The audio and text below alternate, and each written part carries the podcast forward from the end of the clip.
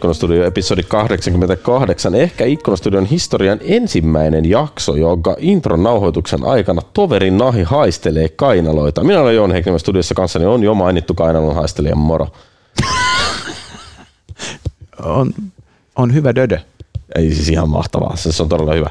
Olemme edelleen TechDaysissä ja, ja siis itse asiassa, tiedätkö, mä tajusin, tämä on, siis tämä TechDays spiritti saa mut niin sekaisin – Siis ensinnäkin edellisen episodi 87, sehän on siis Stansvik tai Länsi-Laajasalo, se jäi täysin mainitsematta. Mun postinumero briljeeraukseni tuli missattu ihan totaalisesti, mutta ehkä mikä vielä tärkeämpää on se, että viime episodi oli ensimmäinen sellainen episodi, joka on julkaistu Ikkunastudion viisivuotis milestonein jälkeen. Me ei siis yhtään juhlittu podcastimme viisivuotis syntymäpäivää.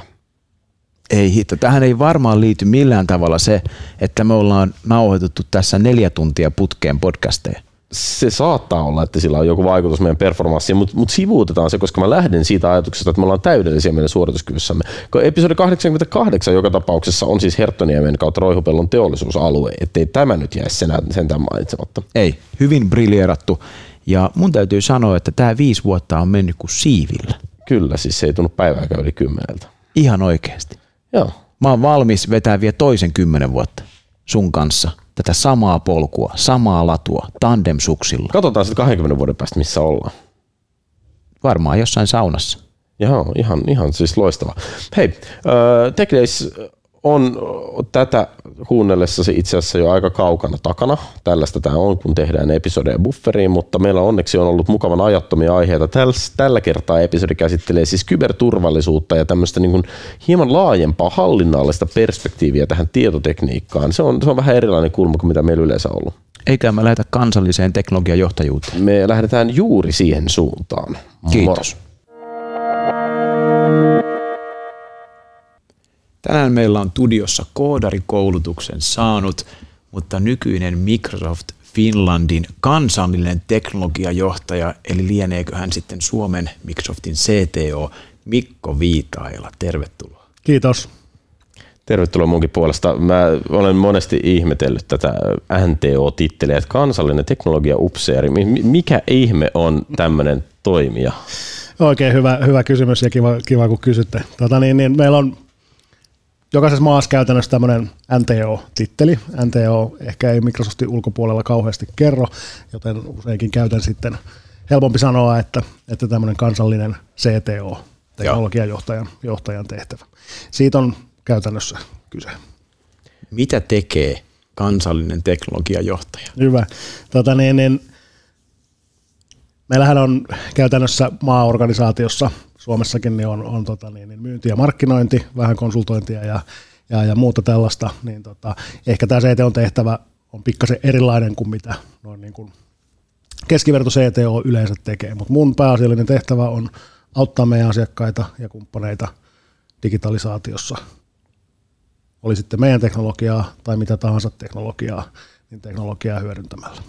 Tiedätkö, vaikka, vaikka sä olet varmasti aivan niin kuin, ö, oikeassa ja rehellinen tuossa vastauksessa, niin päästä se on ihan noin helpolla, koska melkein kuka tahansa Suomen Microsoftilla olisi voinut sanoa jotain samantyyppistä. Sä olisit voinut myös sanoa, että, että sä teet töitä sen eteen, että sä uh, empower people to achieve more, mitä se mahtaa olla suomeksi, mutta koetat saada ihmiset saavuttamaan. Niin, me voimaanotat ihmisen saavuttamaan enemmän. Kiitos Sakke, mahtavaa, että susta löytyi sisäinen fenomaani. Kyllä. Tota, ää, niin kuin, millä tasolla sä operoit? Siis se, jos mä mietin sitä, että miten, missä, millä kaikilla tasoilla Suomen Microsoft vaikuttaa tietoyhteiskuntaan ja tekemiseen täällä päin, niin siis sullahan on ihan mielettömästi tavallaan vaikutusulottuvuuksia. Ja jos mä mietin, että me ollaan haastateltu jotain account strategistia tai, tai jotain ihmistä, joka pyörittää Microsoftilla vaikka jotain asiakkuutta myynnissä, niin sillä on hyvin eri perspektiivi varmaan kuin sulla. Sama tavoite varmaan. Joo, kyllä, totta kai meidän niin kuin maaorganisaation palveluksessa mä oon ja, ja juuri näin. Oikeastaan vastaisin tuohon, että mä toimin oikeastaan niin kuin tosi monella tasolla. Paljon keskustelen ihan asiantuntijoiden kanssa, tietoturvallisuusasiantuntijoiden kanssa, mutta sitten myös sen CXO-tason ja ihan yritysjohdon ja organisaation johtojen, johtojen kanssa. Joten munkin täytyy niin kuin aina sitä storiani ja, ja näkökulmaani vähän sitä leveliä katsoa sen mukaan, että kenen kanssa tässä, kenen kanssa tässä nyt oikeastaan niin kuin keskustellaan tällä kertaa. Ja sitten tietysti siitä aiheesta riippuen. Että mulla on itselläni kyberturvallisuustaustaa, mm. niin no, varmaan hyvä kuvata sitä, että mihin ne arkipäivät kuluu, mitä, mistä mun päivät koostuu. niin tota, valtaosan ajastani vietän ihan meidän asiakkaiden ja kumppanien kanssa, ja usein tänä päivänä, kun puhutaan pilvipalveluista ja, ja näistä, niin sitten se aika usein on sitä keskustelua siitä tietoturvallisuudesta ja vaatimusten mukaisuudesta ja regulaatiosta ja sääntelystä ja, ja, ja kaikesta tähän liittyvästä. Toinen puoli on sitten tietysti kaikki uusi teknologia, niin kuin tekoälyt ja, ja, ja, ja muut, mitä, mitä tässä tänä päivänä pöydällä on. Eli sä, sä tavallaan niin kuin, sä poistat hallinnollisia esteitä tavallaan siitä niin kuin teidän tiimien edestä purkamalla tavallaan tämmöisiä pelkoja, jotka liittyy governanceen, regulaatioon, tietoturvaan, tämmöisiin vai? Joo, ja ehkä käännän sitä mieluummin sitten siihen suuntaan, että, että tota, ää, miten esimerkiksi pilvipalvelut voi auttaa siinä tietoturvallisuuden toteuttamisessa. Et mm. Kyllähän sitä pitää niin kuin kääntää siihen suuntaan sitä keskustelua tänä päivänä, että kun maailmakin on ympäriltä muuttunut, ne kyberuhat on muuttunut ja, ja muuta, niin aika paljon nyt on päästy jo niissä keskusteluissa sitten yhteiskunnallisestikin siihen niin kuin eteenpäin siitä, että pilvi tuo vaan lisää uusia uhkia ja se on pelottavaa ja ei sitä voi käyttää, niin siihen suuntaan, että mitäs me voitaisiin tätä pilveä hyödyntää, jotta me voitaisiin tämä tietoturvakin tehdä paremmin kuin aikaisemmin. Jos mä oikein ymmärsin, niin sä, sä siirryit Microsoftille kaksi vuotta sitten ja sä olit mitä liikenne- ja viestintäviraston kyberturvallisuuskeskuksen leivissä ennen sitä, jos tämä jos tää meni oikein. Minkä takia, minkä takia Microsoft? Joo, tosiaan joo, mulla on virkamiestausta ja olin, olin tota viestintävirastossa siellä ensin tota, tietohallinnossa ja sitten siellä kyberturvallisuuskeskuksessa kaikkinensa 13 vuotta yhteensä. Ja, ja, ja ehkä tässä kävi semmoinen luonnollinen urapolkuajattelu, että 40 tulee mittariin ja hmm. sitten aina tavallaan niin miettinyt, että pitäisi vähän koittaa välillä niin eri puolilla pöytää olla ja, ja, ja kyllähän mä nyt ihan rehellisesti voin sanoa, että aina Microsoftin ajatellut, että, että siinä voisi olla yksi potentiaalinen työnantaja joskus ja tämmöinen mahdollisuus sitten tarjoutuu, niin, niin tota, tässä sitä nyt ollaan. No miten on maistunut? Oikein hyvin. En ole katunut päivääkään kyllä. Miten, toi, miten jos miettii tavallaan, että tuolla joku kuuntelijoista, joka on sitten, on sitten virkamies tai suomalaisessa yrityksessä niin kuin töissä, niin Microsoft on kuitenkin, kuitenkin jenkkifirma ja varmaan siellä tulee tiettyjä toimintatapoja, niin miten, miten kauan niihin meni tottua? Sanotaanko, että varmaan sitä oppimiskäyrää on vieläkin. Hyvä. Vieläkin tässä. Että tota, se on tylsä, jos ei voi opetella mitään. Joo, onhan se totta kai luonnollista, että kun, kun tuut tavallaan niin kuin pienestä organisaatiosta yhtäkkiä tämmöiseen niin kuin jättiläismäiseen korporaatioon, niin, niin tota, onhan siinä oppimista. Mutta että eihän se nyt se työnteko sitten kuitenkaan sen kummallisempaa ole. Mm. Neukkarissa on pöytä ja tuolet niin kuin kaikkialla muuallakin. Juuri näin. Ongelmia ratkotaan. Hei, sun kollegasi Kata oli mitä viisi episodia sitten meidän vieraanamme ja, ja meillä oli Katan kanssa oikein hauskat keskustelut siitä, että miten, miten hän näki niin kuin tavallaan – pienten ja keskisuurten asiakkaiden ja kumppanien vastuuhenkilönä tai niin kuin suomalaisen IT-skenen, niin, niin me poraudutaan tavallaan niihin sun spesialiteetteisiin kohta, mutta mut kerro nyt semmoinen niin kuin tavallaan semmoinen en mä tiedä mikä kymmenen mailin korkeudesta kuva fiilis tavallaan siitä, että missä me mennään Suomessa sun näkökulmasta. Mitä suomalaiset yritykset, minkä kanssa ne painii ja missä Microsoft pystyy jeesaamaan? Tämä Guardian ei kysy multa. On muuten vaikea kysymys. joo, joo. Pikkasen vääriä. Täytyy pikkasen varmaan tota, niin ehkä ottaa askel taakse ja katsoa, katsoa ylhäältä päin. Tota, varmaan on laidasta laitaan.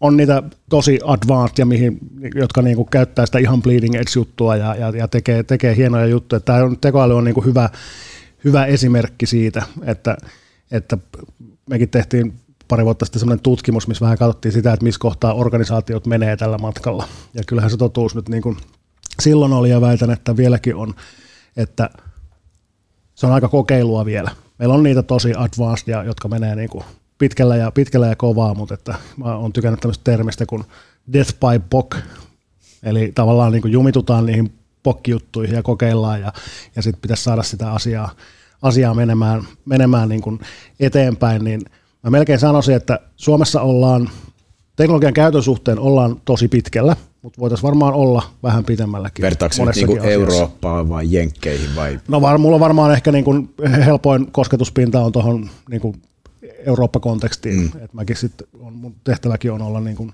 tiiviissä yhteistyössä sitten noiden omien kollegoiden ja muiden, muiden maiden kanssa, niin, niin tota, kyllä me niin kuin Suomena ollaan ehkä himpun verran, ollaan siellä kärki kärkikahinoissa, mm. mutta et samanlaisia asioita ne on, on, on ne ongelmat ja haasteet niin kuin muissakin maissa.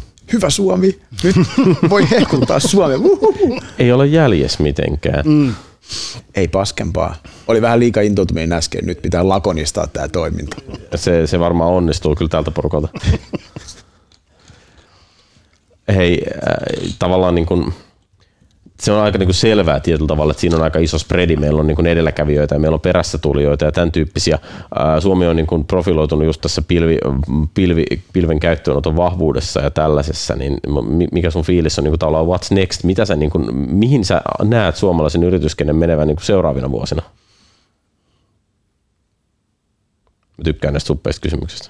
Otetaan tämmöinen avoin, kevyt. Niin. Joo. Aloitetaan Joo. näillä helpoilla. Tota, tota, kyllä mä aika vahvasti liputan sen tekoälyn ja AI ja analytiikan ja, ja kaiken tämän niin kuin täysmittaisen hyödyntämisen suhteen. Mm. Et meillä on kuitenkin niin kuin Suomessa hyvät rakenteet ja, ja, ja tavallaan niin kuin organisaatioilla on hyvässä kunnossa se perus IT ja, ja hallintamallit ja, ja, ja muut, ja siinä on niin kuin hyvä pohja ruveta, ruveta rakentamaan niitä, niitä asioita ja oikeasti hyödyntää niin kuin uusinta teknologiaa. Mikä siinä on sun mielestä? Onko esteenä analytiikan ja näiden asioiden hyödyntämiselle, jos mä, jos mä narvaan, että voisi olla niin kaksi katsantokantaa, joku voisi argumentoida, että, että esteenä on se, että, että data ei ole hallussa, data kuolity tai data tai ei ole määritelty tai ei ole aksessia tai muuta, ja toinen voisi olla tämmöinen bisnesnäkökulma, että ei ole, niin kuin, ei ole johdolla välttämättä osaamista slash visioa sille, että mitä se analytiikka voisi tälle organisaatiolle antaa Miten sä näet tavallaan? Joo, varmaan, varmaan niin kuin molemmat. No niin. niin. Miksi, ehkä, miksi valittaisi vaan toisin? ehkä, ehkä enemmän niin kuin, no se mitä, mitä ihan omakohtainen kokemus, kun käyn näitä keskusteluja meidänkin asiakkaiden kanssa, niin, mm. niin siellä hyvin usein on niin kuin se business-visio, kyllä, että nyt, niin kuin, nyt lähdetään tekemään tämmöistä ja on niin kuin hyvät ideat, ja sitten kun ruvetaan katsoa, että no niin, nyt me tarvittaisiin sitä dataa ja missä sitä on, ja, ja, ja sitten se tuleekin se seinä vastaan. Mm. Ja palaan tähän kuolema proof of conceptiin ajatukseen, että, että sit me päästään niin kuin pikkujutuilla jo jotain tehtyä, mutta sitten se sen skaalaaminen, niin, niin, niin se, on se, se on se ehkä se suuri haaste. Joo, ostan, ostan kyllä ton. No miten sitten, jos, jos kavennetaan tota, tota Jounin kysymystä ja puhutaan tästä kyberturvallisuudesta, mikä nyt on selkeästi juttu, missä sä oot niin kuin sikakova tekijä, oot, oot, ollut sen kanssa tuunissa 15 vuotta ja ylitten, niin toi niin – mikä sen tila on? Onko niin kuin, otetaanko se tarpeeksi vakavasti? Otetaanko se liian vakavasti?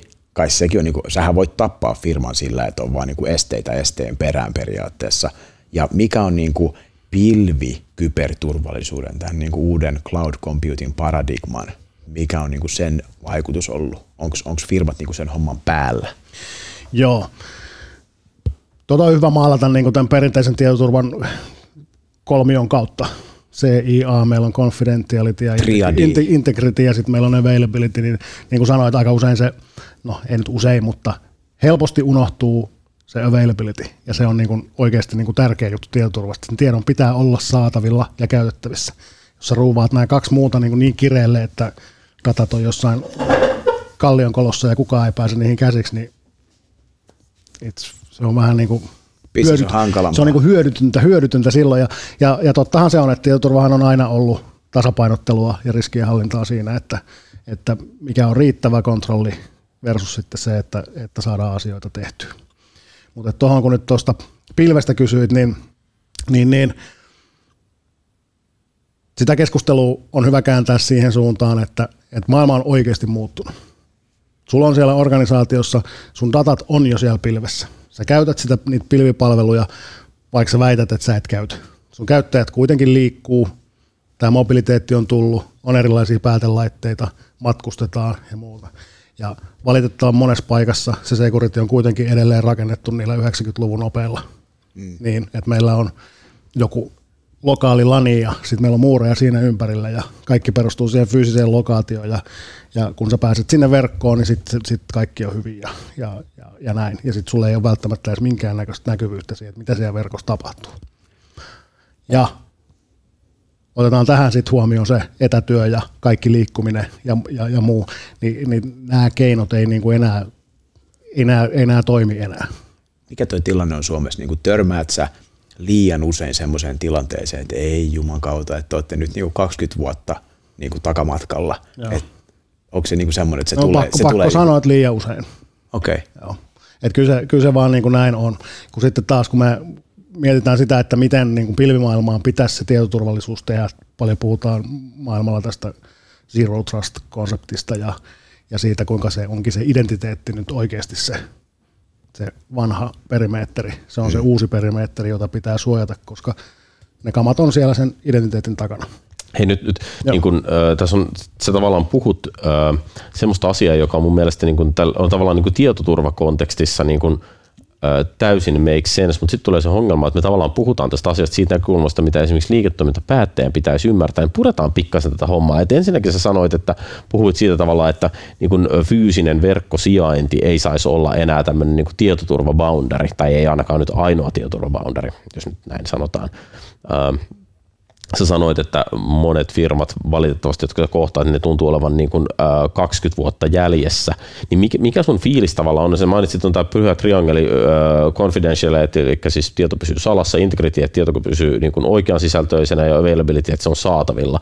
Niin missä näistä kulmista sun mielestä niin kuin tapahtuu eniten kompromisseja? Mikä se ongelma tavallaan on, mitä sä kohtaat niissä asiakkaissa? Kompromisseja, joo. No, varmaan se, niin kuin sanoinkin tuossa, se, se saatavuus. Mm. Se, sehän on niin kuin sitten se, että tavallaan onhan se olettamus tämän päivän työntekijöilläkin, jos ajattelee firman omaa henkilöstöä, että sulla on ne pelit ja vehkeet ja ne datat saatavilla aina, kun sä tarvit niitä. Eli onko tavallaan se sun peruskokemus se, että näillä niin kuin ikään kuin jämähtäneillä suomalaisilla firmoilla niin ongelma on se, että data sinänsä on turvassa, se on niin kuin periaatteessa niin kuin integrity-hommat on niin kuin kondiksessa, mutta, mutta piru, kun sitä duunia ei voi tehdä muuta kuin sieltä toimistolta. Esimerkiksi näin. Tai Joo. sitten on, totta kai onhan nyt lähes käytännössä kaikilla firmoilla ja organisaatioilla sitten joku VPN-ratkaisu, millä sitten tullaan, niin. tullaan sinne verkkoon ja näin, mutta edelleen siltikin ollaan siinä ikään kuin sisäverkossa sen, sen VPN-putken putken kautta. Ja. Sitä kautta sitten lähdetään, lähdetään maailmalle. Ja kun sä sanot, että identiteetti on tämä uusi perimeteri tässä, niin okei, tämä on tämmöinen, niin kuin, to, to itse asiassa musta tosi niin kuin Microsoft speakia siltä tavalla, että Microsoft on tätä ajatusta musta on todella ansiokkaasti niin kuin vienyt eteenpäin, mutta mut kerro, mitä se susta niin kuin tarkoittaa ihan käytännön tasolla? Mä, siis mä luulen, että kaikki meistä on varmaan törmännyt niin multifaktor-autentikaatioon niin kuin ensimmäisenä sellaisen juttuna, että nyt tästä identiteetistä Joo. tuli tämmöinen niin kuin vahva juttu, mutta mut mitä sen MFAn jälkeen tai sen niin kuin sisäpuolella, niin mi, mitä se on oikeasti? Joo, hyvä. No, oikeasti se voi oikeastaan laajentaa muuhunkin kuin vaan siihen identiteettiin. Eli, eli tavallaan sen uuden paradigman mukaan pitäisi rakentaa ne suojaukset niihin suojattaviin kohteisiin itseensä mukaan. Ei sen perimetterin mukaan, vaan oli se sitten se, vaikka se PowerPoint-faili tai, tai mikä tahansa tiedosto, se identiteetti, se päätelaite tai, tai mikä ikinä. No hyvä esimerkkihän on noin meidän tavallaan noin tiedon suojauksen välineet niin, että että jos mulla on joku salassa pidettävä Word-dokkari, niin vahingossa jätän sen johonkin, niin se ei haittaa, koska siinä on ne suojaukset sisässä. Mm. Eli, ne, eli se on rakennettu niin siihen itsensä, itsensä jo mukaan riippumatta siitä, että missä se kulkee. Joo. Eli sä ajat takaa niin kuin ikään kuin sitä, että se dokumentti itsessään sisältää tiedon siitä, että tarvitaan niin kuin Microsoftin domainista Mikon AD-tunnus ja, ja, niin, kenen, niin, juuri näin. ja, ja niin kuin Mikon AD-tunnuksen. Sitten se, että millä tiedetään, että tämä on oikeasti Mikko, niin se on sitten joku poliisikysymys, että sä oot Shanghaissa, niin mä haluan MFAan. Mm, juuri näin. Yes. Kyllä. Ja toi hyvä, kun nostit ton, ton MFAan, koska siitä nyt on pöhisty niin niin hurjasti tässä ja hyvä hyvä kun pöhistään. Että, että tota niin, niin, no, hyvä esimerkki, jos 2017 vuosi oli noiden ransomwaren niin kuin juhlavuosi oikein, silloin tuli Petjat ja WannaCryt ja, ja, ja muut, niin sitten taas meidän noiden statistiikkojenkin mukaan, niin vuonna 2018 sitten taas ransomwaret tipahtanut 68 prosenttia ja sitten phishing, tietojen kalastelu, noussut 300 prosenttia. Mm-hmm. Niin, niin tämä on niin kuin merkki siitä, että kyllähän se vastapuolikin menee niin kuin sen perässä, mistä mm. niitä voittoja sitten saa. Mm. Et mä väitän, että teknologia pystyy vastaamaan paljon siihen ransomwareen, on niitä toki vieläkin kiristyshaittaohjelmia, mutta se, että ne on niin selkeästi kuitenkin ollut laskussa, niin se ei ole enää niin tehokasta kuin sitten se, että mennäänkin se identiteetin perään, jolla päästään sitten sinne organisaation sisällä. Eikö nämä luvut ole siis hyviä? Nämä luvut on hyviä, koska ne osoittaa, että huomattava osa markkinaa on siirtynyt siihen, että oikeasti suojataan identiteettiä, koska huomattu varmaan, että pilvessä, kun rakennetaan uusia digitaalisia palveluita, tarjotaan niitä yhä enemmän enemmän asiakkaille ja kumppaneille ja partnereille, niin, toi, niin ei ole enää mahdollista rakentaa semmoista firewall, ei, ei voi tehdä enää fortressia, vaan sun on pakko sitoa se siihen henkilöön, joka kirjautuu. Juuri näin. Ja onhan se, onhan se aika surullista se, että, että tota, niin, niin kuinka vähän sitä MFAta sitten loppujen lopuksi käytetään, mm. koska sitten taas meille tuli just tuossa syksyllä statistiikkoja siitä, että jos nyt ihan väärin muistan, niin oliko 99,9 prosenttia näistä hyökkäyksistä olisi pystytty torjumaan, jos olisi ollut MFA käytössä. Joo. Nämä, mitkä nyt on Suomessakin niin kuin otsikoihin noussut ja, ja kyberturvallisuuskeskuksen varoitukset Office 365 kohdistuvasta kaastelusta ja ja, ja, ja näistä onnistuneista tietomurroista. Keskustelu on tietysti poukkoilevaa, kun ikkunastudiossa ikää, joten mä käytän niin tätä tilaisuutta hyväkseni ja kysyn sun mielipidettä siihen, että musta se on, mä oon niin itse kiinnittänyt tietoturvaskenellä huomiota, että musta se on jännää, miten tavallaan niin kuin henkilöiden välillä on niin, kuin niin suuri polarisaatio siinä, että miten ne hommat oikeasti niin kuin, äh, rullaa tässä keskustelussa. Toiset tuntuu, että ne on lähes niin kuin tietämättömiä tai tahallisen tiedostamattomia jonkun MFAan ja sen juttujen osalta. Ja toiset on taas silleen, että, että niin kuin MFA, että siis tekstarit pitäisi kieltää, että ne on niin, niin kuin helposti häkättävissä. Että jotkut on taas musta niin kuin tosi silleen tavallaan niin kuin foliohattu päässä ja hirveän huolissaan siitä, että no mulla on täällä tämmöinen niin Rogue GSM-tukiasema, jolla voi järkkää näitä feikkitekstareita. Et mi, niin kuin, mitä sä tavallaan niin kuin ajattelet esimerkiksi tuosta MFAsta? Onko se, niin kuin, onko se tavallaan niin kuin ratkaistu ongelma, että ei mun tarvitsisi miettiä MFAta sen enempää, mä voisin luottaa siihen, mitä maailmassa on, vai, vai miten, miten sä niin kuin mietit? Joo, onhan meilläkin niin kuin paljon puhuttu siitä, no, vaikka nyt se, että salasanathan on usein se heikoin lenkki. Hmm. Että sehän on kaikkien niin kuin ymmärtämä asia, että ihan vaan laittaa niin sanotusti tyhmiä salasanoja, jotka on sitten helppo, helppo tota, niin, kräkätä. Mutta kyllä mä sanon, että tuo MFA ja, ja monivaiheinen tunnistaminen ylipäänsä, niin se on niin, kuin niin kuitenkin helppo asia, jolla taklaa niin kuin todella paljon niitä, niitä tota, niin, niin uhkia pois. Niin kun sitten taas se, että eihän sekään aukoton ole. Onhan siitä olemassa tota, niin, niin, keinoja ja metodeja, joilla sitäkin, sitäkin niin kuin pystytään ohittamaan, mutta että se on kuitenkin niin kuin pieni, pieni riski siellä versus se hyöty, mitä mm. siitä se MFAn käytöstä kuitenkin sitten saa. Kuka toi, mäkin vähän rönsyilen, koska ihan joskus. Nämä, nämä on varmaan tämmöisiä asioita, että me kaikki törmätään näihin. Mulla tuli siis mieleen jostain vaan, tuli, tuli tämmöinen keskustelu, mitä mitä yhdessä paikassa tapahtui. Ja mä peräänkuulutan niin kuin vastuuta, että onko se, näet sä Mikko, että se on niin kuin Microsoftin vastuulla hoitaa tämmöinen tiedotuksellinen asia tai koulutuksellinen asia paremmin vai onko se yksittäisen asiantuntijan vastuulla, kun skenaario on seuraava. Ja se on se, että yrityksen identiteettiasiantuntija – tulee huoneeseen, kun puhutaan siitä, että luodaan yritykselle uutta pilviidentiteettiä ja laitetaan se Azure ADn päälle. Ja keskustelu lähtee siitä, että no mut hei, me laitetaan sinne kaksi Azure AD ja niiden välille luodaan vaan trusti. Ihan samalla kuin on-prem AD välillä luodaan trusti. Ja sitten pitää ruveta keskustelemaan siitä, että hei, että Azure AD ei ole on-prem AD ja niiden välille ei voi luoda trustia. Sitä konseptia ei ole siellä olemassa, sellaista asiaa niin kuin ei ole. Ja sitten se tavallaan se niin lähtee siitä oikeeneen tavallaan se pikkuhiljaa dokumentaatio ja muun kautta. Ja sitten Hemmetin tuotteet on nimetty AD ja Azure AD. niin kuin, niin kuin, niin kuin tavallaan se. Ja sitten sä oot siinä, niin kuin, sit siinä on joku, heitän nyt hypoteesinä vaikka minä, ja se on vähän sillä Lähdetään. Sähän innolla lähdet konsultoimasta on-premise ADta siinä samalla, missä Azure AD tekee, ei mitään ongelmaa.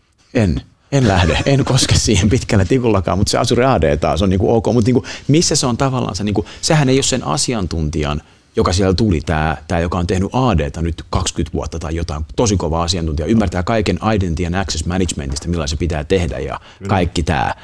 Mutta missä se, niinku, missä niinku on, että pitäisikö Microsoftin olla niinku tosi selkeä, paljonko markkinointi on tehnyt tuossa hallaa ja, ja miten saadaan, koska toi on musta aika iso, MFA on musta niinku pieni semmoinen seuraava lillukavarsi, kun miettii, että se on niin isot konseptit, on ihan hakusessa, että millä ensinnäkin suojataan, ja jos tuodaan HR-järjestelmästä partnerin käyttäjä synkattuna Azureadeihin, se on täyskäyttäisillä Azureilla, jolla on näkymä kaikkeen. Niin tavallaan se, näähän on ihan semmoisia, niin kuin, sä et voi vaan tuoda sitä sun on-prem-ratkaisua pilveen. Ja musta se on niin kuin, sitä pidetään jotenkin liian samana sitä pilvi kuin on-prem ADta. Ja varmaan on, on niin osa syynä niin kuin sanoit, nimeäminen. Mutta helppo ostaa. Mulla on itselläni omissa tota, niin, noissa esitysmateriaaleissa kanssa yksi kalvo, missä on, mitä Azure AD ei ole. Mm. Ensimmäinen on, että se ei ole Azure, ei ole, anteeksi, Active Directory Domain Services Kyllä. in the cloud. Joo. Ei ole. Se on, se on ihan, ihan, ihan tota niin, jotain muuta. Pitäisi varmaan, onhan meillä dokumentaatio ja kaikki, kaikki muu tämä, mutta kyllä tämä vastuu aina joka tapauksessa niin kuin jakaantuu. Kyllä. Sitten niin kuin sekä niin kuin meidän että, että sen niin kuin käyttävän organisaation välillä, jotta ne asiat menee. Mutta musta tähän pätee niin kuin sama kuin kaikkeen muuhunkin pilvipalveluihin liittyen, että sitä vanhaa tapaa tehdä asioita mm. ei kannata eikä pidä sellaisenaan yrittää Kyllä. survoa sinne pilvimaailmaan, kun se on vaan ihan uusi paradigma kokonaan. Toi on vähän tämmöinen catch-22, toi, niinku, toi, niinku, toi niinku muna ja kana, koska mä näen sen itse asiassa sen organisaation syynä, että se asiantuntija ei ole saanut pidettyä tietotaitonsa niin kuin ajan tasalla. Jos organisaatio lähtee pilveen, niin sen organisaation pitäisi ymmärtää antaa sille työntekijälle niin kuin mahdollisuus kehittyä siinä. Samaan aikaan työntekijän pitäisi sanoa, että hei mun täytyy kehittyä tuossa, että mä niin kuin ymmärrän mistä me puhutaan, että muuten mä teen vääriä ratkaisuja. Mutta on vaikea sanoa ihmisenä, että hei mä en tiedä mitä mä en tiedä tavallaan. Että et, et kyllä mä jotenkin niin kuin kaadan sitä vähän sen asiakasorganisaation niskaan niin kauan kuin Microsoftilla on hyvä dokumentaatio, no juuri mikä näin. kyllä on kehittynyt. Joo, Joo ja se on, tuossa olet ihan oikeassa, että, että kyllähän tämä pilvimaailma vaatii ihan uudenlaista osaamista.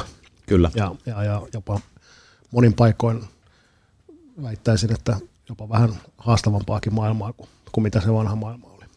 Hei, sä heitit sen Word-dokumentin, joka oli suojattu ja, ja viittasit siihen varmaan jonkin niin Azure Information Protectioniin mm. tai tämän tyyppisiin juttuihin, niin, niin tuosta mun täytyy niin kuin ehkä heittää semmoinen ajatus, en tiedä, saattaa olla, että mä oon tietysti ludit, joka elää, elää niin kuin jossain luolassa ja, ja tietysti saattaa olla, että mun asiakkaat vaan on niin jotenkin kertynyt mun ympärilleen, että kaikki asiakkaatkin, asiakka, asiakkaatkin ovat luditteja, mutta mulla on sellainen fiilis, että se ei ole hirveän niin kuin käytetty teknologia tällä hetkellä. Siis, Mä en, en tiedä statistiikkaa sen, sen tarkemmin, kuin, kuinka paljon sitä käytetään. Joo, ja, ja jos tietäisi, niin että voisi kertoa, mä ymmärrän tämän, mutta, mutta, mutta tavallaan niin kuin, ehkä, ehkä enemmän sitä semmoista niin kuin yleistä sentimenttiä mä niin kuin mietin, että, että onko se esimerkiksi toi dokumenttien suojaaminen, niin onko se semmoinen asia, jota organisaatiot on niin kuin valmiita, ymmärtääkseni sen arvon, tai onko ne valmiita ottaa sitä käyttöön? Varmaan vähän toimialasta riippuu. että jos me nyt vaikka puhutaan julkishallintoa, niin siellähän sitten taas on niin kuin tietojen luokittelu ja, ja leimaaminen ja muu on niin kuin sisäänrakennettuna jo mm. ollut niin kuin pitkään ja, ja siellä se on niin kuin kulttuurissa jo mukana. Mutta että no mä oon niin kuin historiassa ollut, ollut niin paljon erilaisten dokumenttihallintaratkaisujen ja, ja muiden kanssa tekemisissä ja, ja tota, kyllähän tämä teknologia on nyt onneksi kypsynyt siihen suuntaan, että tästä voitaisiin pikkuhiljaa ruveta vihdoin tekemään loppukäyttäjälle huomaamatonta. Mm. Niin, että me saadaan sinne oikeasti automatiikkaa vaikka jollain älykkäällä ehdotuksella, että hei nyt alkaa näyttää siltä, että tämä voisi olla leimattua tavaraa konfidenttia, että pannaanko täki päälle, jolloin mm. sieltä tulee automaattisesti kryptaukset ja käyttäjähallinnat ja, ja, ja muut siihen sun laatimaasi rakkaaseen asiakirjaan automaattisesti mukaan. Eikä niin, että vasta sitten jälkikäteen ja pahimmillaan niin, että lisätään se vaan johonkin metatietoihin tai, tai jotenkin muuten tieto siitä, että tämä on luottamuksellinen. Tämä on tosi vaikea juttu, koska jotta se olisi oikeutettu oikein se tiedosto, niin sen oikeutuksen pitäisi antaa se henkilö, joka jakaa sen, joka ei välttämättä ole sen kirjoittaja. Ja sitten tavallaan se on se hirveä hallinnointi ja ei voi olla mitään centralized, ei ole mitään keskitettyä tietopaikkaa, missä joku voisi sanoa, että joo, tämä tiedosto ei kuulu tolle tai muuta vastaavaa. Tämä nykyinen hybridi, me luotaan kännykästä e-mailia ja kännykkään ei kirjauduta niin kuin ihmisenä. Sähän kirjaudut siihen sun e-mailisoftaan. Se on musta hyvä esimerkki siitä, että ei ole enää sitä isoa boundaria ja firewallia, vaan sä oot niin kuin henkilönä siellä e-mailissa ja sä oot auki ne tiedostot, koska sä oot se henkilö. Ja se niin kuin toimii. Se ei vaadi mitään hallinnollista. Mutta sitten se, että onko olemassa, onko olemassa niin kuin tosiaan mitään teknologiaa Asuresta tai muualta, joka olisi niin kuin helppo lisätä, että hei, että nyt – tässä e-mailissa oleva tiedosto on niin tärkeä, että tähän tarvitaan joku tämmöinen DRM-juttu, että se pitäisi niin tarkistaa. Onko semmoista? Onhan meidän mobiiliversiossa noin tuet Officessa. Kuinka paljon se vaatii organisaatiolta duunia, jos joku kuuntelee nyt kelaa, että vitsi toi olisi meille hyvä, meillä on niin paljon sensitiivistä kamaa? Onhan meidän niin strategiana se, että me tuodaan kaikkiin kaikille alustoille ihan yhtä lailla. Ei se tarvitse olla vaan se Windows PC, vaan että, että sitten oli se platformi mikä hyvänsä, oli sitten Josia tai Androidia tai muuta, mm. niin tota, niihin meidän sitten Outlookiin ja PowerPointiin ja muihinkin Office-tuotteisiin ne samat, samat kyvykkyydet kuin mitä on niissä desktop-versiossa. Tapahtuuko tota, miten sä näet julkisella puolella tapahtuu, onko tuo yksityisellä puolella sellainen juttu, että yksityiset firmat harvemmin vaivaantuu vai useammin vaivaantuu tekemään Vaikea, noin tarkan? Vaikea sanoa, miten, miten toi niin kuin jakautuu. Mutta onhan jokaisella organisaatiolla salassa pidettävää luottamuksellista tietoa, mm. liikesalaisuuksia, riippumatta siitä, että onko se julkishallinnon vai yksityisen Mun kaikki e-mailit.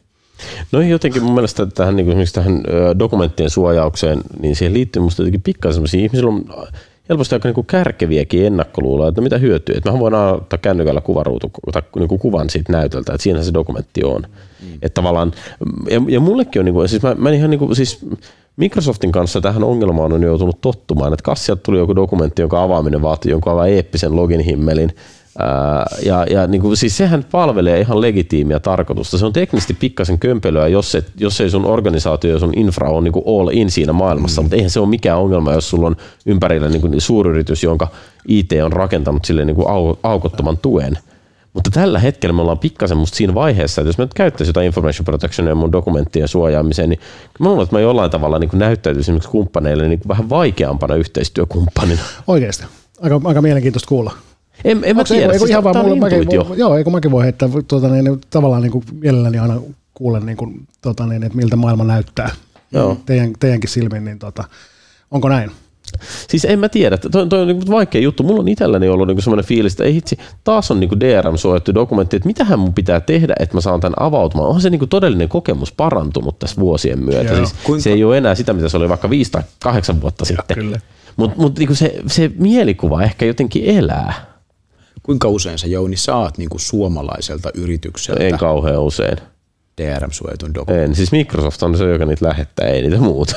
Ei, ei niitä tulee tosi harvoin. Ei, kyllä, kyllä tulee niitä nyt joiltain, mutta siis tosi harvoin. Ja siitä tämä niinku lähtikin tavallaan tämä juttu, että mulla, niinku, mä uskon, että tavallaan siis Microsoft on niinku edelläkävijä kyllä todellakin siinä, että teillä tulee niinku out of the box välineitä tehdä tosi monenlaisia juttuja, mutta samaan aikaan musta tuntuu, että se pelkkä out of the boxius ei ole niinku muuttanut sitä meidän peruskäyttötapaamme että me, me edelleen lähdetään suojaamattomia dokumentteja, koska se on, se on vaikeaa lähettää suojattuja. Ja, ja mun on pakko sanoa, että mä ajattelen ihan samaa, että, että se oli kymmenen vuotta sitten oli kankeeta, niin kuin konfiguroida se ja katsoa sitä ja muuta. Mulla on edelleen se mielikuva. Okay, Jos se joo. työkalut on mennyt niin kuin eteenpäin, on, kyllä, niin se ei ole vaan tullut, niin kuin, ei se ole tullut joo. mun naamalle. Joo.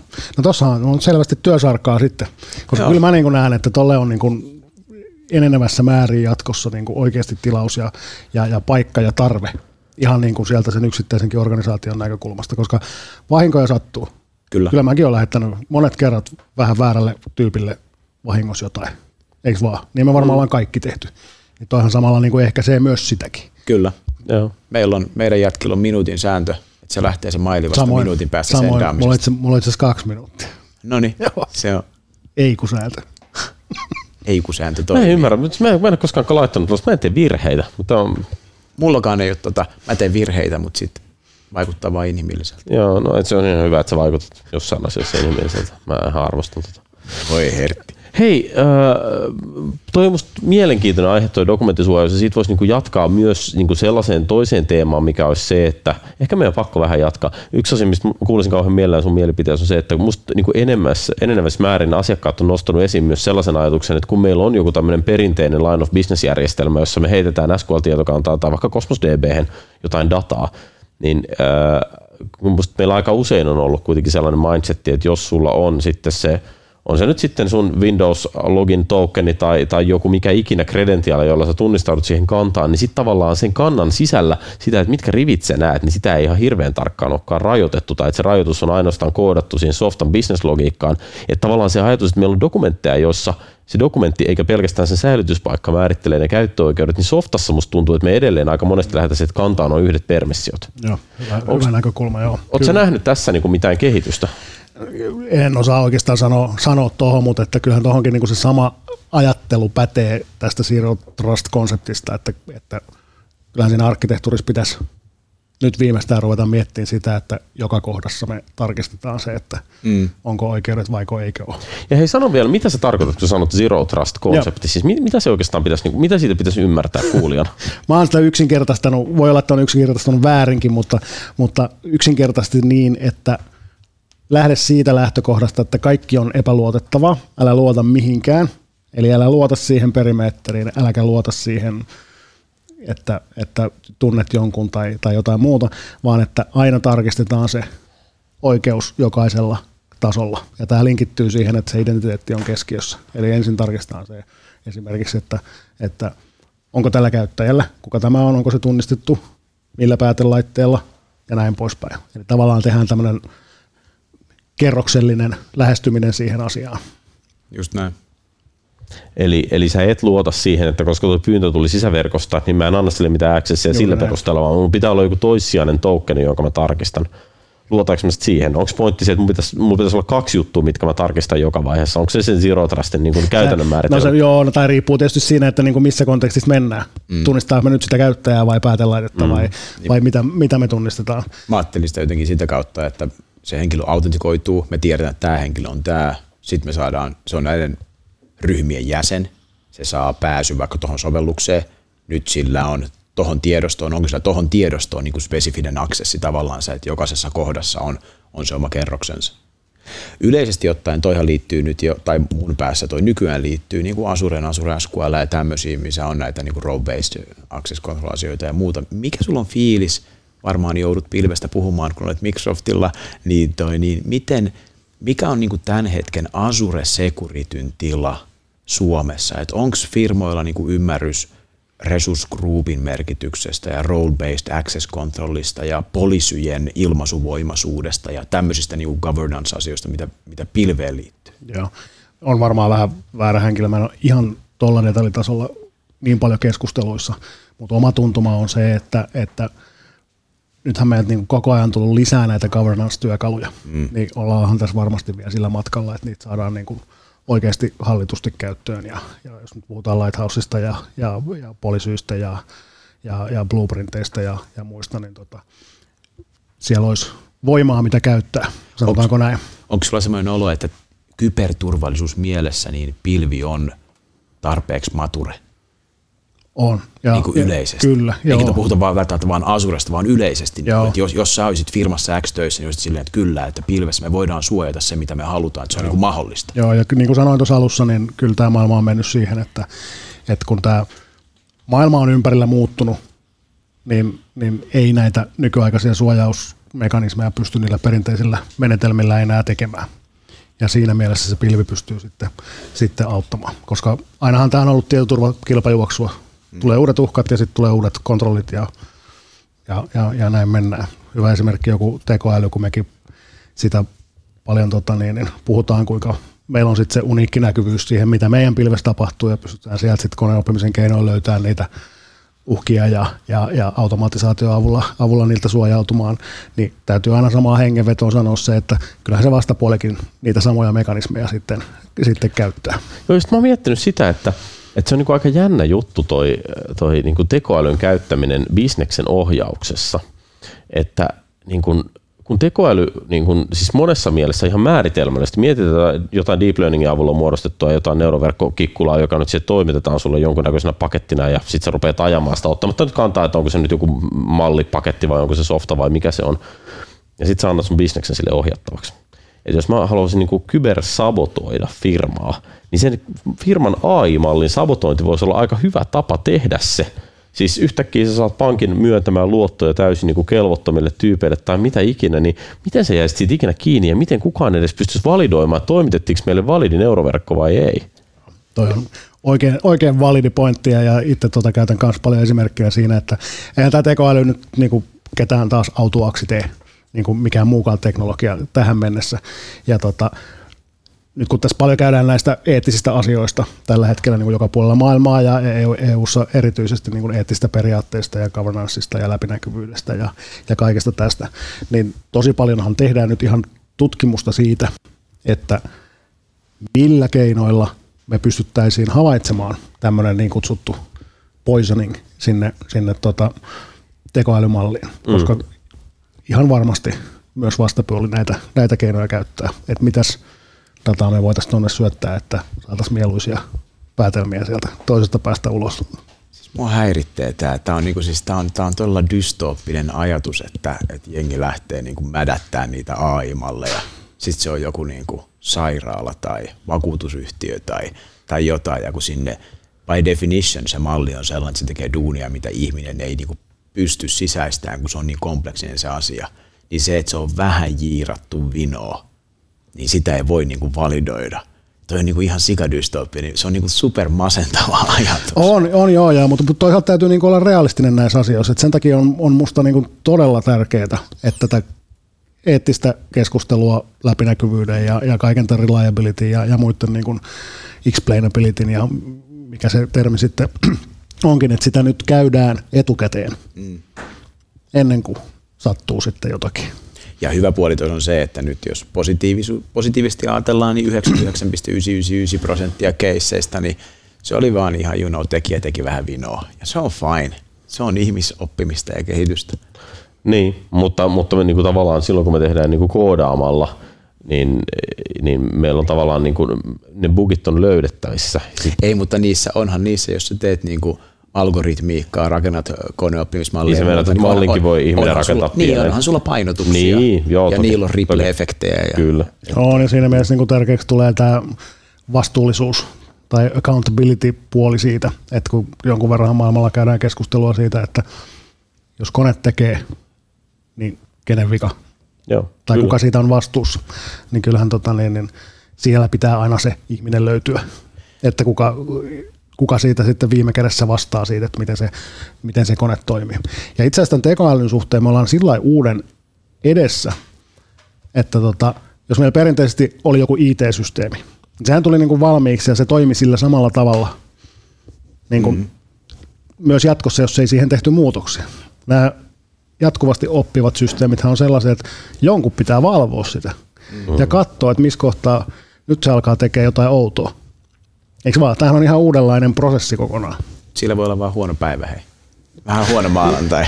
siis toikin, että tuleeko siihen tuommoista random varianssia? Voi tulla. Tulee joku, niin kuin sanotaan, että viikon ajan tulee jostain syystä bisnekselle syötään sellaista dataa, joka on jotenkin hirveän erilaista kuin aikaisemmin, niin sitten se sotkee tavallaan sen kalibroinnin vähäksi aikaa. Varmaan, varmaan niinkin voi käydä. Miettikää makroeventtejä.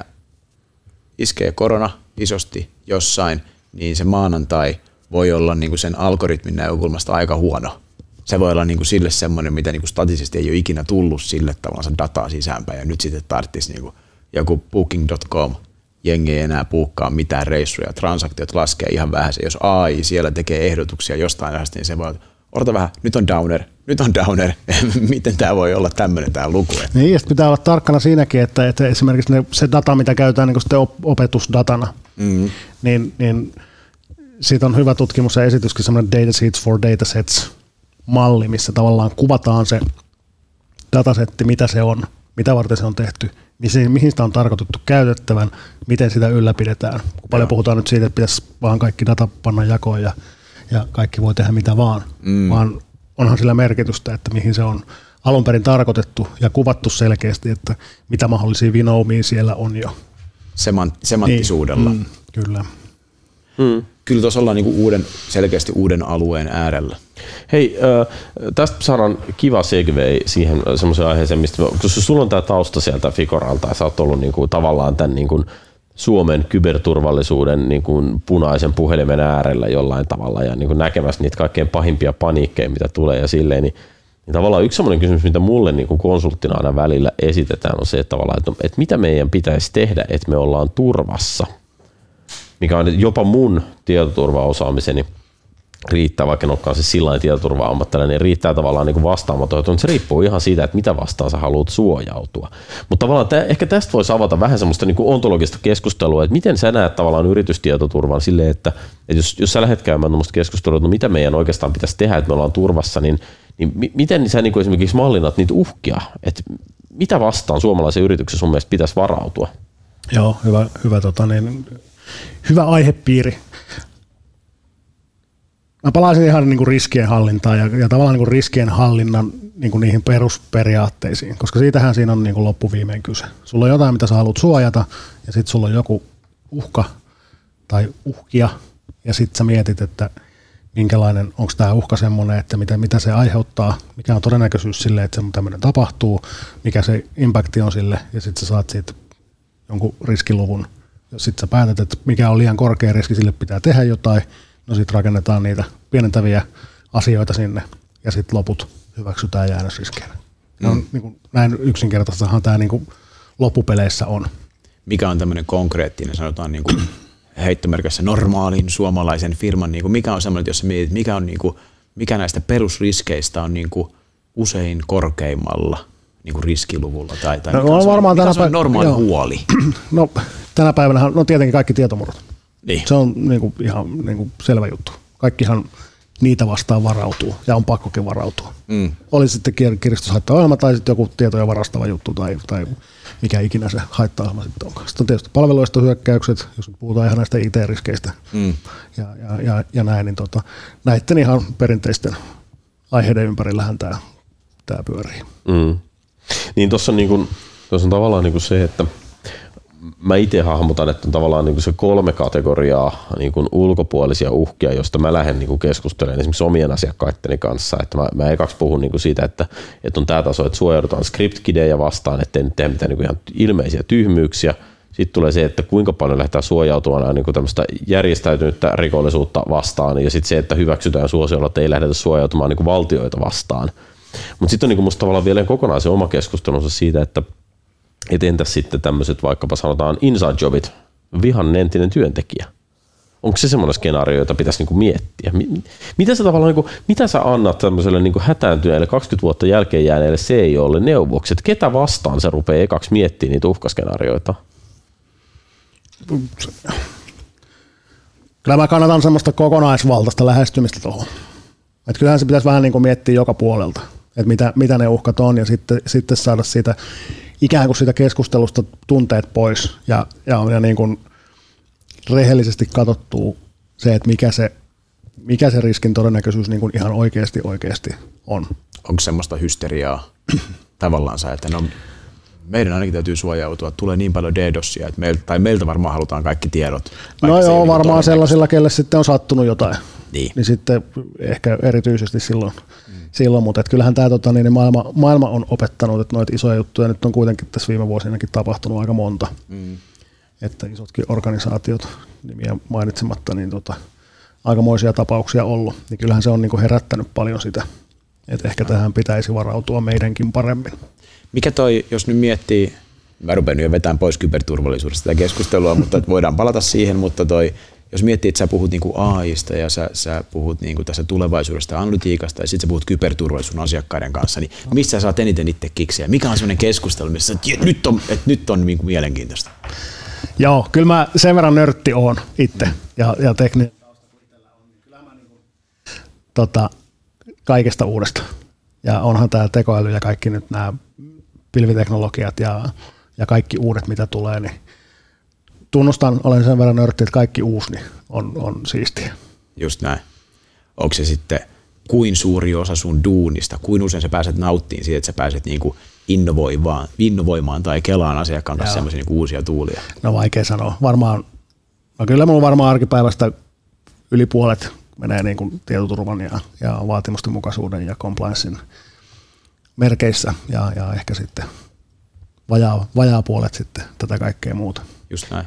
Hei, tuossa oli tuo compliance, jota me itse asiassa aika vähän vielä käsiteltiin, niin, niin, niin, sehän on niin kuin, ä, aihepiiri, joka on hirvittävän tuttu, jos on monikansallisessa yrityksessä duunissa, koska monikansalliset yritykset jostain syystä on compliance suhteen niin kuin äärimmäisen. Varmaan se on jenkkipörssilainsäädäntö sun muu, joka ohjaa, mutta mutta mut niinku avaa pikkasen sitä, että tavallaan miten se compliance-teknologia niinku sun duunissa kohtaa. Joo. Minkä compliancen kanssa sä oot tekemisissä?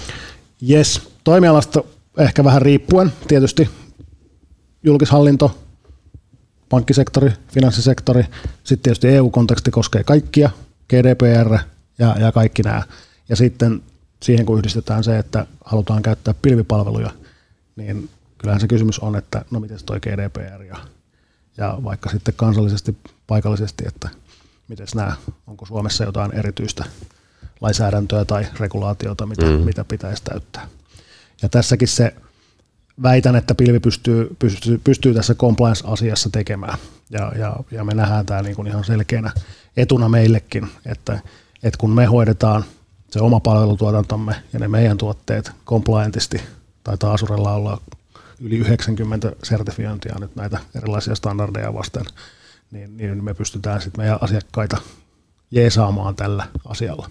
Et niin kuin tiedetään, kun pilvipalvelujen käytössä on aina kyse jaetusta vastuusta, vähän riippuu siitä, että puhutaanko nyt IASista, PASista, SASista, mikä se pilvipalvelumalli malli sitten onkin, niin, niin aika usein se keskustelu lähtee siitä, että pilvipalveluja ajatellaan ITn ulkoistamisena. Niin, että mun ei tarvitse tuosta enää vastata.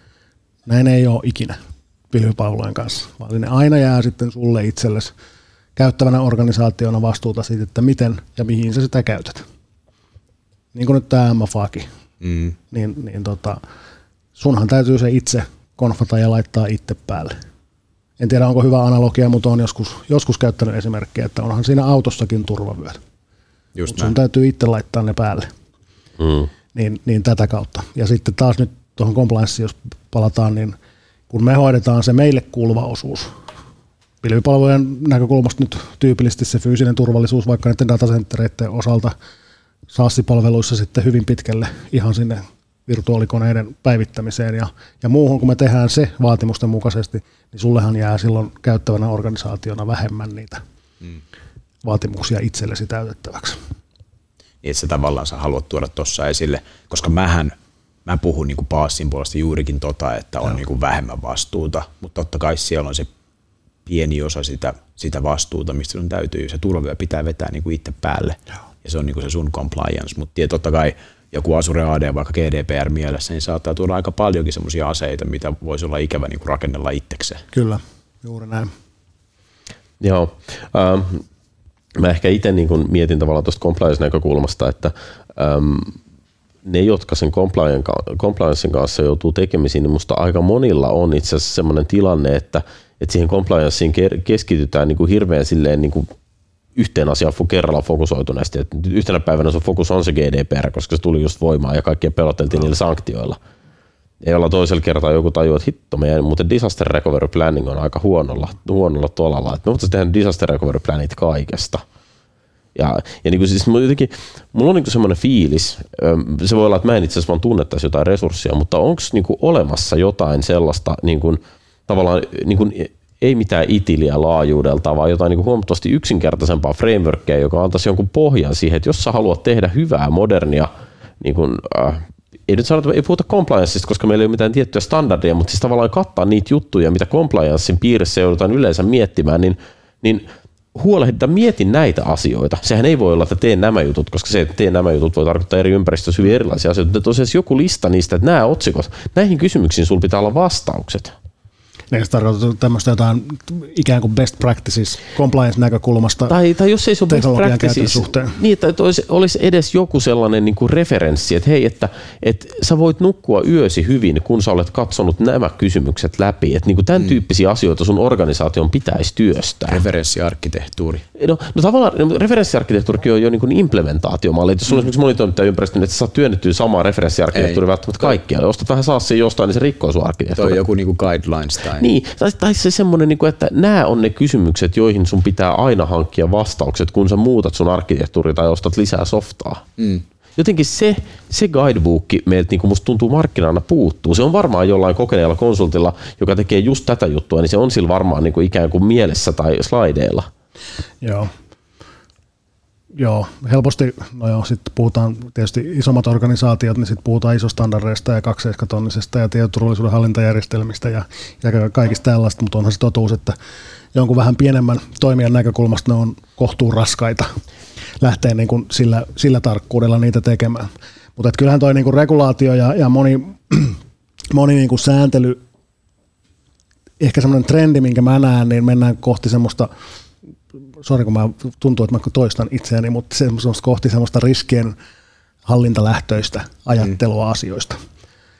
Että ei niinkään niin kuin speksata tiettyjä juttuja, että pitää olla tällaiset ja tällaiset niin kuin poliisit ja tämmöinen ja tämmöinen levykrypto ja tämmöinen, tämmöinen niin kuin, niin kuin detaljitasolla, vaan enemmän niin kuin palataan siihen, että mikä se riski nyt on. Niin kuin tuossa aiemmin puhuttiin, että mikä, mitä ne riskit on, mitkä minun organisaationi, organisaatiotani kohtaavat ja mitä niille pitää tehdä. Niin. Ja mä kyllä tuolta kautta niin lähtisin sitä Mun mielestä toi on. Koska, koska toi compliance list tai logi tai joku, mitä Jouni tuossa haki, niin toi niin kuin hirveä compliance on hirveä sana, kun se, se vaikka GDPR-asia on yksi compliance, sitten on vaikka site recovery, ja sitten kun mennään pois teknistä niin sitten on niin kuin, keksitehtaassa on työntekijällä linjastolla nuha tavallaan, tai ei, mm-hmm. ole, ei ole hattu päässä tai hanskat kädessä, niin, niin kun lähdetään miettimään jotain tuommoista, niin tekniselläkin kentällä on niin paljon sellaisia, että ei ne, et, ei ne ole mitenkään niin kuin yhden henkilön hallussa,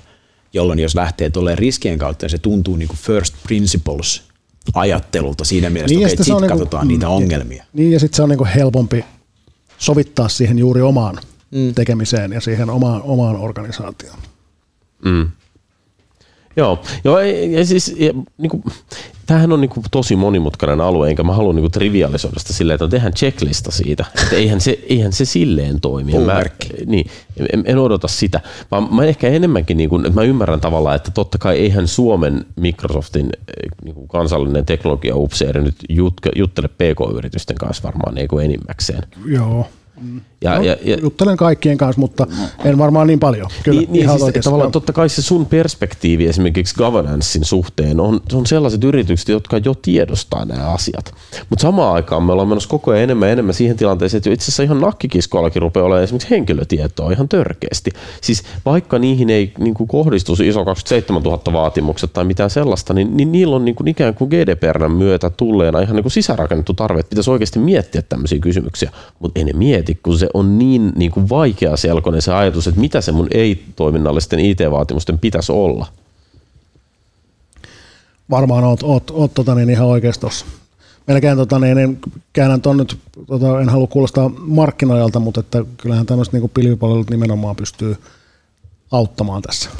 Ja siis niin me, siellä on asiat valmiiksi tehtynä ja, ja, ja konfattuna ja, ja, ja tarve niin kuin ruveta itse ruvaan palvelimia räkkiin ja ja, ja, mehän ollaan Saken kanssa, me ollaan niin sun kuoropojat tässä, siis me ollaan aivan samaa mieltä tästä asiasta, mutta sitten kun lähdet vakuuttamaan jotain Pohjanmaalla olevaa konepajayrittäjää siitä, että nyt itse sitä pilvi olisi niin se juttu, joka ratkaisi nämä kaikki hommat, ja mietitäänkö sitten vielä niin disaster recovery planningia ja tällaista, niin, niin siinä tulee aika monen disconnecti, että tavallaan meillä pitäisi olla, niin kuin meillä tarkoitan tässä nyt IT-alaa kokonaisuutena, niin meillä pitäisi olla mun mielestä joku niin kuin selkeämpi sellainen niin kuin pieniin tapauksiin soveltuva hyvän IT niin ja nimenomaan pilviaikakaudella, koska se ongelma on siinä, että se mm. perinteisessä IT, se hyvän IT handbook oli niin kallis toteuttaa, että eihän kukaan voinut ikinä ottaa sitä käyttöön. Jos mä mietin niitä tietoturvafeatureita, mitä mä saan ihan Azure ADsta ilman, että mä maksan mitään P76 lisenssipaketteja, mikä nyt mahtaakin olla tämän päivän kuumin juttu, niin, niin mähän saan sieltä sellaisia juttuja, mitä mä en ole ikinä saanut on-premiseen koskaan kohtuukustannuksilla. Niin, tai se, että pystyy, SQL niitä tai Azure SQL, niin snapshotit, snapshotit ja backupit ja kaikki tämä kyvykkyys, se on niin kuin ihan – ihan sairasta, että kuinka hyvä, hyvää se palvelu on out of the box. Niin, ja kuinka helpolla sen saat. Itsekin koetaan SQL-klustereita joskus ylläpitänyt, niin tota, Ihan, ei, onhan se vähän toisenlainen maailma tänä päivänä. Ei mitään järkeä kyllä. Että kyllä.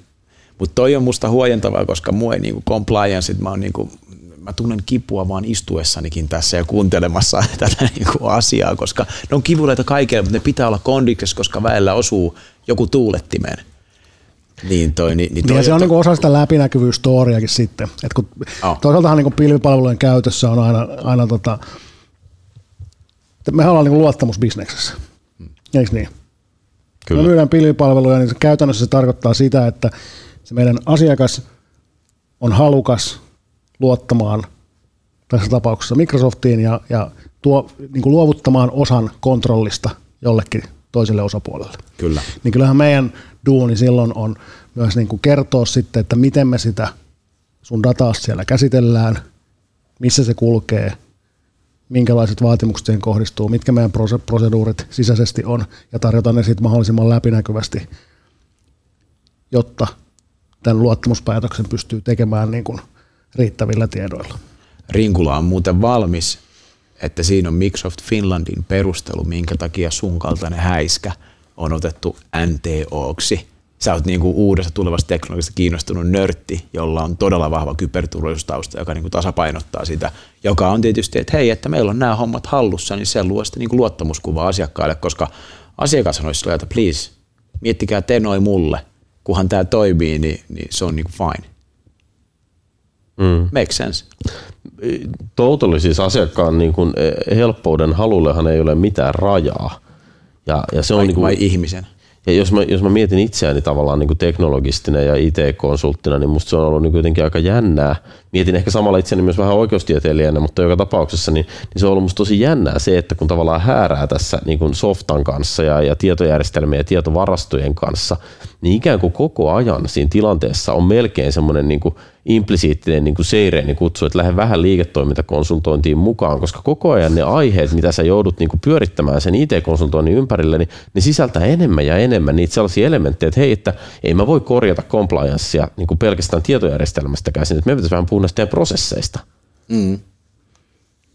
Että se on toi musta, niin kuin, siis me ollaan edelleen alana, me ollaan, aika, niin kuin, me ollaan edelleen aika teknisiä. Mutta samaan aikaan toi kuvaa myös sun niin kuin, oman urakehityksen elinkaarta – siinä mielessä, että sä oot sun elämässä siinä vaiheessa, että sä oot nähnyt niin monta eri domeinia, eli tapaa toimia yrityksissä, että sulla on siitä myös sanottavaa. Niin. Tavallaan, niin kuin, että, niin kuin, että mä, mä en tiedä, onko toi sen takia, että tämä kenttä on niin kuin tolla puolella oikeasti monimutkaistunut, monimutkaistunut vai onko nyt vaan niin kuin käynnissä disruptio, mistä sattuisi olemaan sanottavaa? Kyllä tämä disruptio on varmaan vähän käynyt. Että mä oon, tota, niin, niin, niin kuin muistatte tuossa tota, niin, niin, 10-15 vuotta sitten meillä oli tavallaan kaksi ammattikuntaa IT-alalla. Mm. Meillä oli nämä infrajätkät ja sitten meillä oli nämä devaajat. Kyllä. Ja tämähän oli tätä niin kuin arkipäivää joka paikassa. Sitten siellä niin kuin, tota niin, firma osti jonkun uuden tietojärjestelmän, jota sitten määriteltiin ja speksattiin ja toteutettiin ja testattiin ja sitten tulee tuotantoaika ja sitten tota niin, tuleekin, alkaa mahdollisesti kipinöitä vähän lenteleen, kun kun ei se sitten ehkä osukas sinne ja, ja muuten näin. Ja mä oon niin kuin omalla tietohallintouralla niin yrittänyt tätä raja-aitaa aina niin kuin rikkoa. Joo. Mä oon osannut vähän niin kuin molempia ja y- yrittänyt ymmärtää molempia. Niin tota, tämä pilvihän on tuonut kivasti ehkä sen, että, että tämä pilvi ratkaisi tämänkin tavallaan vastakkainasettelun. Koska kun me ruvetaan tekemään niitä pilvipohjaisia ratkaisuja, niin sun pitää koodarina oikeasti opetella ja ruveta ymmärtämään sitä infrapuolta. Jos puhutaan jostain DevOps-jutuista, niin sunhan pitää sinne niin kuin infrastruktuurit koodina ja, mm. ja muuta sun pitää niin kuin oikeasti osata ne. Ja sitten jos sä oot se infra-ylläpitäjä, niin sitten sulla onkin nämä DevOps-pipelineit tässä ja nämä pitäisi niin kuin jotenkin saada. Mm. Niin tämä on niin kuin, omasta näkövinkkelistäni tämä vastakkainasettelu niin kuin IT-alalla on vähentynyt pilvipalvelujen myötä. En tiedä, oletteko samaa mieltä? Ei, siis ehdottomasti. Ja, ja, mutta tosin siis tavallaan toi, niin kuin, mulla on itse sellainen kalvokin, mitä mä oon joskus käyttänyt jossain esityksessä, että se on aika karua, että jossain vaiheessa niin devaajilla oli sellainen ajatus, että nyt ne on niin full stack devaajia, kun ne osaa koodata sekä seläimeen että backkariin. Ja sitten kun me mentiin pilveen, niin yhtäkkiä se full stack rupesi tarkoittaa sitä, että se myös konfaat muuten sen palomuurin, koska sultahan se menee helposti Joo, ja sä saat sen tehtyä. Mm. Ja sitten se vastakkainasettelu siirtyi siihen, että se tyyppi, joka oli aikaisemmin ammattimainen network-administraattori, niin no nyt se maksaa 7 senttiä tunti.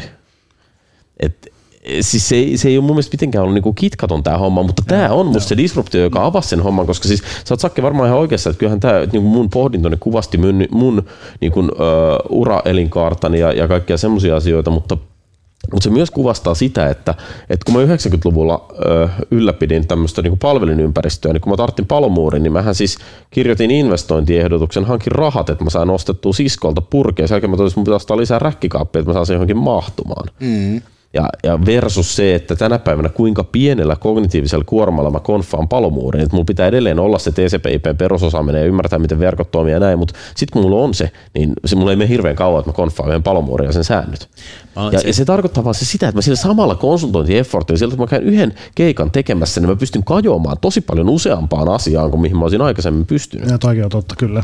Joo. Joo, mä luulen, että se kitka syntyy, mä luulen, että tosiaan se, se muuri, niin se on pienempi ja se on niin kuin tosi nice. Ja varmaan kun mennään aikaa eteenpäin, niin se vielä se muuri häviää. Mutta kitka syntyy varmaan siitä, että jengi pystyy vapaammin suuntaan omaa osaamistaan. Hei, että mä oon hyvä tämmöisissä datapalveluissa, mitä voi käyttää pilvestä, tämmöisiä globaalisti skaalautuvia datapalveluita. Joku toinen on hyvä integroitumaan johonkin niin kuin ERP-järjestelmiin, jotka on pilvessä. Ja, eli tulee tämmöisiä, niin kuin, että ei ne ole niin kuin muureja enää, mutta sitten jengillä pitää olla aika paljon semmoista omaa näkemystä, että mihin ne suunta tai mihin ne sitten vahingossa niin, mikä se firmassa, sitten on. Niin, niin, mikä se tulee. Ja, ja se, on, se on kyllä hyvä asia, koska niille, joita kiinnostaa, niin se tarjoaa tosi paljon mahdollisuuksia. Tietysti myös, mikä mun mielestä on ollut aina asiantuntijalla tärkeää, mutta se, että osaa sanoa ei. Sepä se. Ja, ja tänä päivänä sitten on taas se, että niinku, näin niinku itsekin nörttinä, kun kaikki kiinnostaa. Niin, just se, näin. se, on se vaikea sitten se, että mihin mä nyt, Oh. mihin mä nyt niinku rupean fokusoitumaan. Että, Ja kun nukkuakin pitäisi. niin, juuri näin. What's next? Mitä sun niin kun, odotukset tuleville vuosille on? Mitä sä niin kun, ajattelet tavallaan, että pitäisi tapahtua äh, teknologiaskenellä tai suomalaisella yrityskenellä tai jotain? Mikä on erilaista kahden vuoden päästä?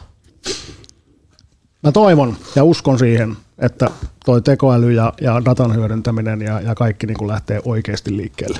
Ja siitä saadaan niin kuin ne, ne hyödyt. Et se on niin kuin semmoinen, mitä, mitä mä toivon niin kuin ihan näin suomalaisena ja, ja, ja myös niin kuin eurooppalaisenakin, koska kyllä sillä niin kuin aika kova lupaus on siihen, että, että saataisiin niin kuin hyvää aikaiseksi tässä maailmassa. Uskotko sä, että jos Suomi on vähän edellä Eurooppaa pilvessä, niin kuin sä alkuun sanoit, niin jos tämä AI-puoli, jos, jos se lähtee, niin Suomi olisi siinäkin vähän edellä muita, ja sitä kautta me voitaisiin saada niin kuin yhteiskuntana etua. Kyllä, juuri näin. No hemmetti. Mäkin haluan uskoa tuohon. Toinen on hyvä. Siis sanotaan, että me voimme, voimme mennä illalla nukkumaan hyvillä mielin, koska meillä on näin kaunis tulevaisuuden visio. Se rikkoutuu huomenna räntäsateessa, mutta ei se mitään. Meillä on ollut se yhden yön. Mä uskon tähän koko illan tosi vakaasti. Kiitoksia Mikko. Hyvä, kiitos teille.